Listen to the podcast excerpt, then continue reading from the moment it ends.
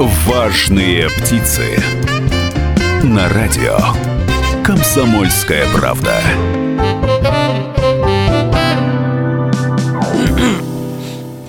Это «Важные птицы». У микрофона Людмила Варакина, за звукорежиссерским пультом Антон Байчук и гость нашего сегодняшнего эфира — вице-президент инвестиционной компании эй ви эс Group по корпоративным отношениям Андрей Станкевич. Здравствуйте. Добрый день. Напоминаю, телефоны прямого эфира, код города по-прежнему триста сорок три, сам номер телефона триста восемьдесят пять ноль девять двадцать три, триста восемьдесят пять ноль девять двадцать три. Прямо сейчас нас можно слушать в Екатеринбурге на девяносто два и три эф эм, в Серове восемьдесят девять и пять эф эм, ну и Нижний Тагил девяносто шесть и шесть эф эм. И прямо сейчас у нас еще происходит трансляция. Трансляция нашей передачи в социальных сетях, на Ютубе, поэтому подключайтесь, смотрите, слушайте, звоните, пишите, задавайте вопросы нашему гостю. Говорить мы будем про антикризисный пиар в бизнесе, в политике, в жизни, потому что все в нашем мире взаимосвязано. Бизнес не может без политики, политика не может без бизнеса, и, как выясняется, без антикризисного пиара и вообще без пиара жить невозможно никому, ни предпринимателям, ни чиновникам, ни простым гражданам. Вот об этом мы и будем говорить. Нас слушают руководители самых разных компаний, фирм, организаций, и крупных, и средних, и маленьких. И многие из них, ну вот я со многими общаюсь, и говорят, что антикризисный пиар, да и вообще пиар, он совершенно не нужен. Вот они считают, вот мы рекламируем свою компанию, мы платим журналистам, может быть, каким-то специальным, которые пишут, снимают или там конкретную рекламу делают. И вот это все хорошо. Я рекламирую свою продукцию, я рекламирую свои услуги, а какой-то там непонятный пиар, он не нужен. Потому что предприниматели говорят, реклама приносит мне поток клиентов, приносит мне поток денег. А зачем же предпринимателям нужны пиарщики? Как они помогают зарабатывать? И помогают ли вообще? Ну, на самом деле, если лет пять назад я, возможно, бы частично согласился с этим тезисом, потому что пиар некоторое время назад был востребован в основном представителями крупных корпораций промышленных, когда кризисы, которые, как правило, у таких корпораций связаны с проблемами экологии, необходимо было гасить какими-то такими пиар-вливаниями, да, статьями про э, озабоченность проблемами экологии, про различные системы очистки там сточных вод, воздуха и прочего-прочего. И действительно, это был так называемый must-have в крупных корпорациях. То сейчас мы с вами видим, что большое количество э, предприятий среднего и малого бизнеса остро нуждаются в антикризисном пиаре. Не хотелось бы переходить на личности, да, но я думаю, что те, кто следят за информационной повесткой, меня поймут. Совсем недавно, говоря о среднем бизнесе, да, была ситуация, когда топ-менеджер, он же собственник крупной телекоммуникационной компании, попал уральской, да, в одну неприятную ситуацию, и тут же общественность стала ассоциировать его имя, поскольку раньше было продвижение связано напрямую с ним, с его компанией. Слава богу, специалисты пиар-службы обратились к профессионалам, и э, специальная компания начала заниматься антикризисным пиаром. Что было сделано? Во-первых, фамилию этого человека срочно э, стали отделять от компании, э, объявили о том, что топ-менеджер на самом деле этой компании — это другой человек, исполнительный директор, он стал спикером. Тут же появилась куча информационных поводов, именно связанных с бизнесом. А ситуация с судебными разбирательствами, она шла как-то сбоку, периодически упоминалась фамилия, да, потому что журналистам нельзя запретить, даже при любом хорошем отношении, не освещать резонансные уголовные процессы. И все это тихонечко шло параллельными курсами. Ситуация в правовом поле в суде разрешалась. Я так понимаю, что ну, достаточно неплохо разрешилась для субъекта. А пиар-компании шел своим ходом.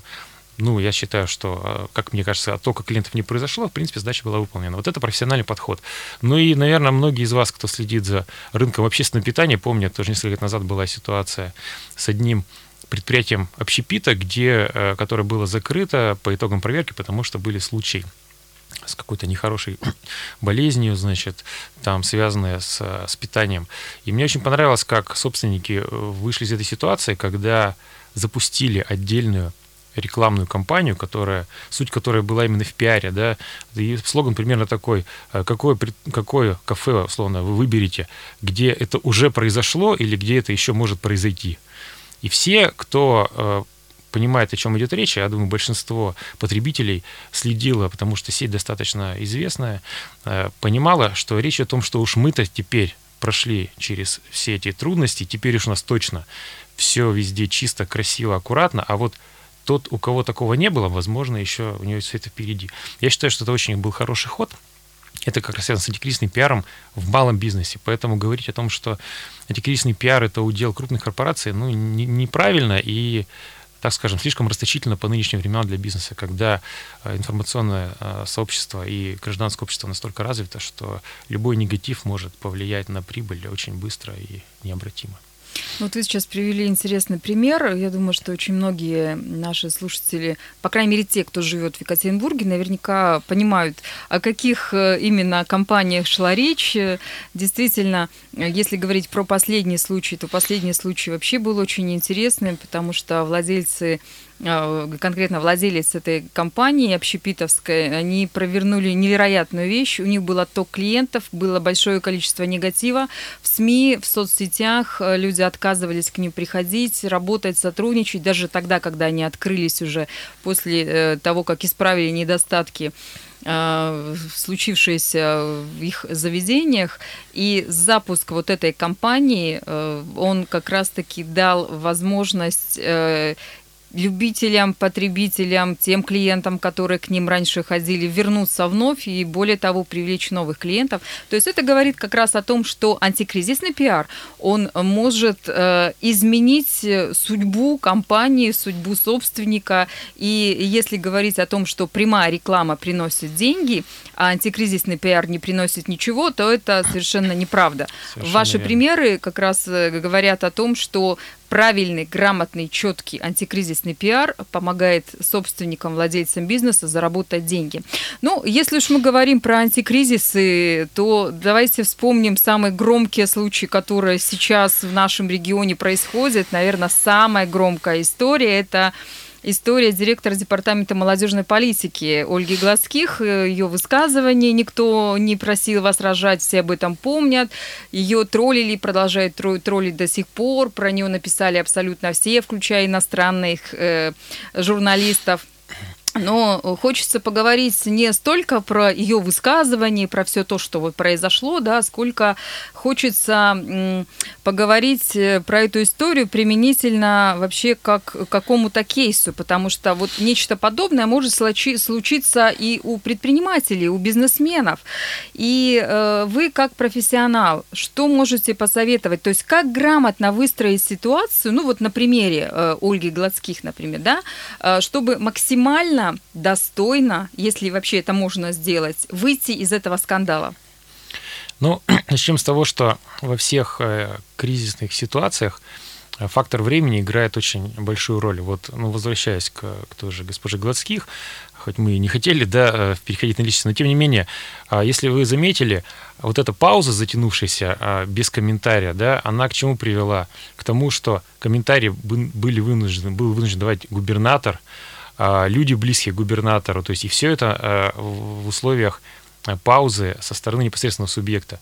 При нынешнем развитии, значит, телекоммуникации, я считаю, что необходимо было в первую очередь, да, буквально, неважно, где ты находишься, там в отпуске, не в отпуске, в WhatsApp, там, на видео снять какое-то объяснение, выложить его у себя на странице, и э, это было бы объяснение, растиражировано СМИ, по крайней мере, не было бы почвы для домыслов, додумок, там, интерпретаций и прочее-прочее. Другое дело, что рядом не оказалось человека, который бы подсказал э, Ольге, что на самом деле э, вопрос не в том, что слова были вырваны из контекста, а в том, что она не совсем корректно выразила ту мысль, которую она хотела выразить. Она должна была своими словами объяснить мысль. А мысль, скорее всего, была очень простая, да, как один из западных а, президентов в свое время сказал: не думай, а, не спрашивай, что Родина может там сделать для тебя, да, думай, что ты можешь сделать для Родины. То есть совсем другой посыл. Можно было а, объяснить это вот именно в такой логике. И я думаю, что олимпийской чемпионке, которые а, чемпионами по блату уже не становятся олимпийскими, то есть человек явно имеет заслуги, а, авторитет, опыт. Просто... А, Ну, оказался в неловкой ситуации, рядом не оказалось человека, который бы подсказал, что делать, но можно было бы вот эту ситуацию вырулить. То есть э, оперативная реакция лица э, заинтересованного, в первую очередь, да, именно субъекта высказывания, это залог успеха, я считаю. Но, опять же, грамотная реакция. Это первое. И второе, э, подключать сообщество к поддержке, комментариям. Ну, как в данном случае спортивные, значит, коллеги это сделали только сейчас, это было важно. Но, к сожалению, прошло две недели, только Журова сейчас прокомментировала. Примерно в таком же ключе. У нас реклама, и мы вернемся после этого в студию, продолжим разговор. Важные птицы. Радио «Комсомольская правда» — это полезное радио, а передача «Важные птицы» о бизнесе рассказывает о самых интересных кейсах, проектах, дает советы начинающим, ну и не только начинающим предпринимателям о том, как строить свой бизнес, свое дело. Сегодня мы говорим про антикризисный пиар. И гость нашей студии — вице-президент инвестиционной компании эй ви эс Group по корпоративным отношениям Андрей Станкевич. Напоминаю, телефон прямого эфира триста восемьдесят пять ноль девять двадцать три, триста восемьдесят пять ноль девять двадцать три. Звоните, мы говорим на очень интересные темы. Мы с вами обсуждаем уже такие конкретные кейсы, из которых предприниматели, бизнесмены могут вынести для себя очень полезные какие-то истории и применить для себя, для своей компании, для своего бизнеса. Вот говорили про скандал, который произошел в департаменте по молодежной политике. И есть еще один громкий скандал, такое громкое дело, которое в Екатеринбурге происходит сейчас. Это снос жилого дома на Карла Либкнехта сорок ради строительства нового корпуса, нового здания филармонии. Бизнесмены часто оказываются в аналогичной ситуации. Ну вот прямо часто. Необходимо построить какой-то объект, общественность против, и вот начинаются какие-то баталии, какие-то скандалы и крики. Если брать вот этот кейс, то как правильно выстроить стратегию по пиару, антикризисному пиару в данном конкретном случае? Есть универсальный рецепт? Ну, как мы уже в прошлой с вами передаче говорили, все нужно делать заранее, да, и лучше, конечно, кризиса не допускать. И в случае с филармонией, конечно, если бы с жильцами там была предварительная работа проведена, им бы все объяснили, э, все было бы по-другому, на мой взгляд. Но поскольку мы говорим об антикризисном пиаре, мы считаем, что вот нам дана вот эта ситуация, кризис уже произошел, общественность уже взбудоражена.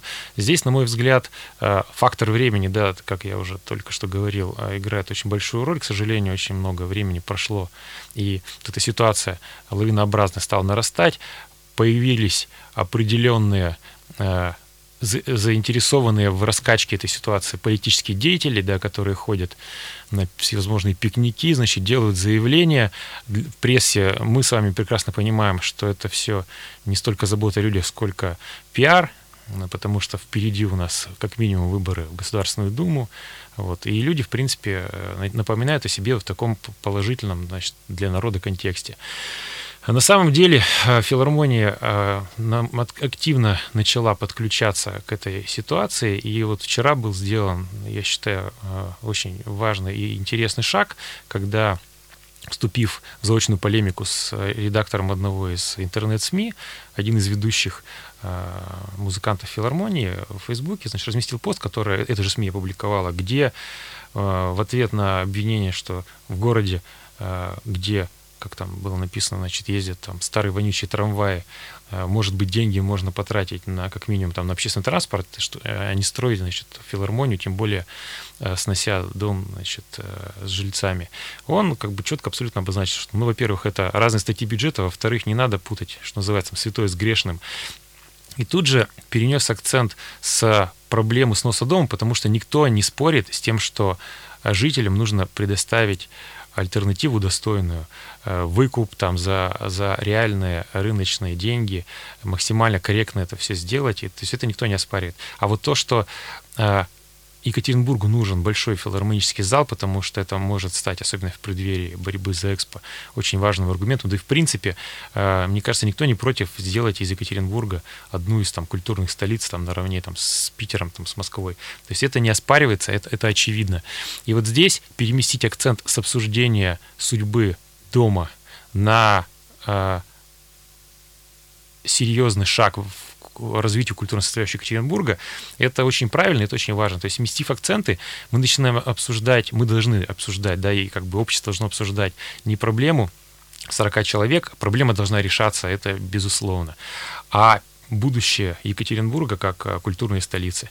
И вот здесь филармония сделала, на мой взгляд, шаг в нужном направлении, и дискуссии надо, мне кажется, именно в этом ключе развивать. А вопросы надо решать с...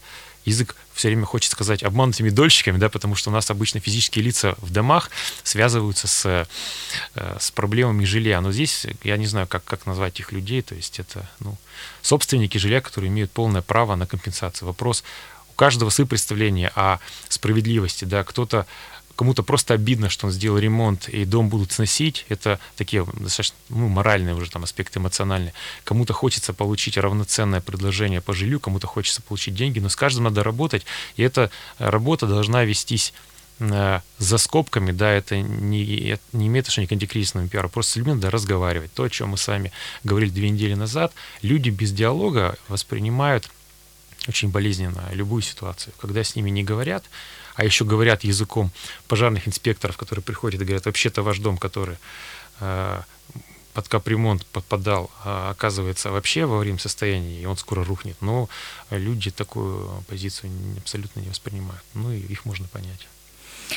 Мне кажется, как раз антикризисные менеджеры должны заниматься в первую очередь разговором с недовольными людьми для того, чтобы снять ту болевую точку, которая у них разрастается, разрастается, может превратиться в нечто вообще большое и страшное. И если уж мы заговорили про Экспо, в преддверии Экспо mm-hmm. вы сказали, что нужно строить в городе большие, красивые, культурные, концертные, филармонические и прочие залы, то давайте мы на эту тему тоже обратим внимание. Конечно же, мы все болеем за то, чтобы в нашем городе прошла эта всемирная выставка. Мы, каждый наверняка понимает, что это налоги, рабочие места, это открытие новых бизнесов, это вообще нереальные возможности, это инвестиции и прочее, прочее, прочее. Но если смотреть на продвижение города Екатеринбурга, во время всех этих заявочных дел с точки зрения пиар-технологий, с точки зрения оценки как специалистов, то все ли мы и наш город сделал эффективно для того, чтобы взять победу? Как вы думаете, что нам нужно было сделать, и сделали ли мы это для того, чтобы обеспечить свою победу во время проведения такого масштабного, грандиозного события? Ну, знаете, возможно, я скажу что-то не совсем, значит, приятное, так скажем, для, для наших жителей, да, для нашего гражданского общества, но мне кажется, что с точки зрения технологий выигрыша, заявки, общественное мнение города, его готовность, моральная готовность его жителей к победе, к проведению Экспо играет, ну, так скажем, мягко, не самую важную роль. То есть, на мой взгляд, конкурс по Экспо – это в первую очередь лоббистские ресурсы страны, лоббистские ресурсы политиков, и в этом направлении работа нам, так скажем, не, не видная нашему взгляду, она ведется, и, надеюсь, она приведет к результату. Поэтому я считаю, что э, жители города э, должны готовиться в случае победы к этому Экспо, и вот тогда уже, что называется, сердца всех жителей преисполнятся гордостью за Екатеринбург, и вот тогда уже начнется полномасштабная подготовка, в том числе и в части пиара, и рекламы, там, и прочих сопутствующих вещей. Поэтому, я думаю, нам просто надо быть готовым презентовать к двадцать пятому году нашим гостям, которых ожидается порядка там четырнадцать-пятнадцать миллионов, все наши достижения, все наши точки роста, все наши основные достопримечательности. Вот. А сейчас просто ну, запастись терпением, ждать осталось недолго. Буквально там через полторы недели мы все узнаем, поэтому не думаю, что, что важно, как жители относятся к Экспо. В целом, мне кажется, все поддерживают, но что они должны ходить с флагами, там, поддержим Экспо. Чиновники ходят со значками квадратными красивыми, у меня тоже есть такой значок. Я, ну, я может быть, если бы мы раздали горожанам какие-то значки или, ну, не знаю, поддерживали инициативы. Вот я могу рассказать про свою дочь. Она учится в одной из гимназий на Уралмаше, и они к первому сентября решили провести такую чудесную, замечательную акцию. Сами школьники репетировали две недели. Они решили выстроиться в слово «Экспо» и снять сверху с помощью там, гаджетов вот это самое слово. Было холодно первого сентября, девочки стояли в белых блузочках, они мужественно это все перенесли, сделали, потому что они совершенно искренне хотят, чтобы наш город стал городом проведения этой самой всемирной выставки. И вы знаете, к ним никто в школу не пришел. Из, не то что больших начальников, к ним даже из района никто не пришел и не поддержал их инициативу. Обидно очень. Самый большой человек, как они сказали, это был помощник кандидата какого-то в депутаты. Как потом выяснилось, он даже и не стал депутатом, этот человек. Но вот обидно. Если бы у нас власти, может быть, каким-то образом поддерживали жителей Екатеринбурга, гостей Екатеринбурга, те, кто приезжает в аэропорт, допустим, не знаю, значки давали, флажки давали, и как-то, не знаю, слоганы какие-то висели у нас, баннеры висели, что Екатеринбург – это город Экспо, то, может быть, и отношение было бы совсем другое. Проблема в том, что, видимо, чиновники, ну, в подтверждение моих слов, так же, как я, прекрасно понимают, что люди, голосующие за нашу страну там, или не голосующие, они никогда не узнают ни о настроении там, уральцев, ни о этом замечательном флешмобе, о котором вы говорили. Поэтому я считаю, что ну, когда мы живем в условиях ограниченных ресурсов, необходимо тратить деньги на то, что принесет реальный результат. То, что ну, вы то сейчас сказали... Это... Ладно, нет, это была шутка. Говорила. Сейчас у нас новости на радио «Комсомольская правда», и мы вернемся в студию вновь и продолжим тему антикризисного пиара. Важные птицы. Это «Комсомольская правда» в Екатеринбурге. Также нас можно слушать в Свердловской области, в Серове, Нижнем Тагиле и других городах вещания. Ну, а если у вас есть интернет, а я уверена, что у вас он есть, то вы можете подключаться и смотреть нас через социальные сети, YouTube, сайт «Комсомольская правда», радио. Мы сегодня говорим на очень интересную тему – антикризисный пиар в бизнесе, в жизни, в политике. Гость нашей студии, Нас, наш уже постоянный эксперт, это Андрей Станкевич, вице-президент инвестиционной компании эй ви эс Group по корпоративным отношениям. Тема антикризисного пиара, она настолько большая, интересная, острая, что мы посвятили вторую передачу этой теме. Если у вас есть вопросы, если вам есть что сказать на эту тему, вы готовы подключиться к нашему разговору, то вот вам телефон прямого эфира триста восемьдесят пять ноль девять двадцать три, триста восемьдесят пять ноль девять двадцать три, код города триста сорок три. Мы говорили про Экспо, говорили про Экспо в том ключе, в том плане, что от жителей города не зависит ничего. Это пиар совершенно другого уровня, это пиар э, совершенно других денег и возможностей. Но мы можем только радоваться, наверное, и хотеть этот самый Экспо провести, чтобы у нас прошел, э, потому что мы там хотим и это построить, и это, и метро, наконец-таки, и все остальное. Но если уж говорить про такие масштабные, громадные, международные мега-события, то готов ли город Екатеринбург проведению этим самых э, событий. Готовы ли мы к тому, чтобы э, все это происходило? Потому что, ну вот недавно, буквально несколько месяцев назад, мне кажется, это недавно было, у нас э, прошел чемпионат мира по футболу, э, центр города преобразился, причем красиво, все хорошо, замечательно, но окраины, они как были, грязные, заброшенные, старые, и такой же старый, грязный, дребезжащий общественный транспорт, так это все и осталось. Так, может быть, нам и не проводить все это дело, может быть, нам в первую очередь разобраться со своими бытовыми проблемами. Зачем э, властям совместно с бизнесом вкладываться в какие-то мегасобытия? Ну, я бы э, на самом деле разделил вот эти два понятия. Это международные э, мероприятия, э, так скажем, выставочные, условно назовем их, и поддержание э, э, инфраструктуры городской, да, в том числе общественного транспорта, там, и вопрос окраин.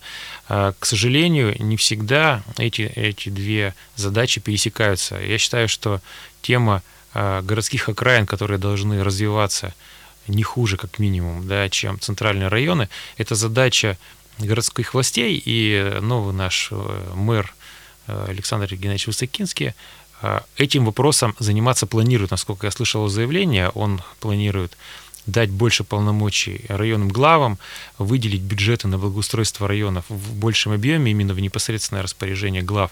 То есть, ну, смешно там и наивно надеяться, что Экспо, которое, дай бог, там пройдет в Екатеринбурге, в Верх-Исетском районе, значит, кроме как метро, повлияет на развитие там Вторчермет, например, там, моего там любимого Чкаловского района, в котором я там вырос и родился. Но это с точки зрения технологичности и эффективности не, не логично. Вот, поэтому а, здесь а, вопрос общественного транспорта, согласен, он где-то пересекается, но у нас не такой уж убитый общественный транспорт. У нас есть автобусы зеленые, там, красивые, муниципальные, которые там года два назад только выпущены на линию. У нас вопрос... Их специально к чемпионату мира купили. Тем более, да. У нас вопрос а, трамваев, насколько я понимаю, потихоньку решается. Вот недавно видел в СМИ информацию о нижнетагильские замечательные трамваи, низкопольные, уже катаются по городу, тестируются, там, дай бог, через несколько лет у нас таких трамваев будет больше. То есть, в принципе, вот, собственно, осталось только с троллейбусами что-то решить, вот, а так э, динамика положительная. Поэтому этот вопрос городские власти, я думаю, решат э, как раз, возможно, и к Экспо.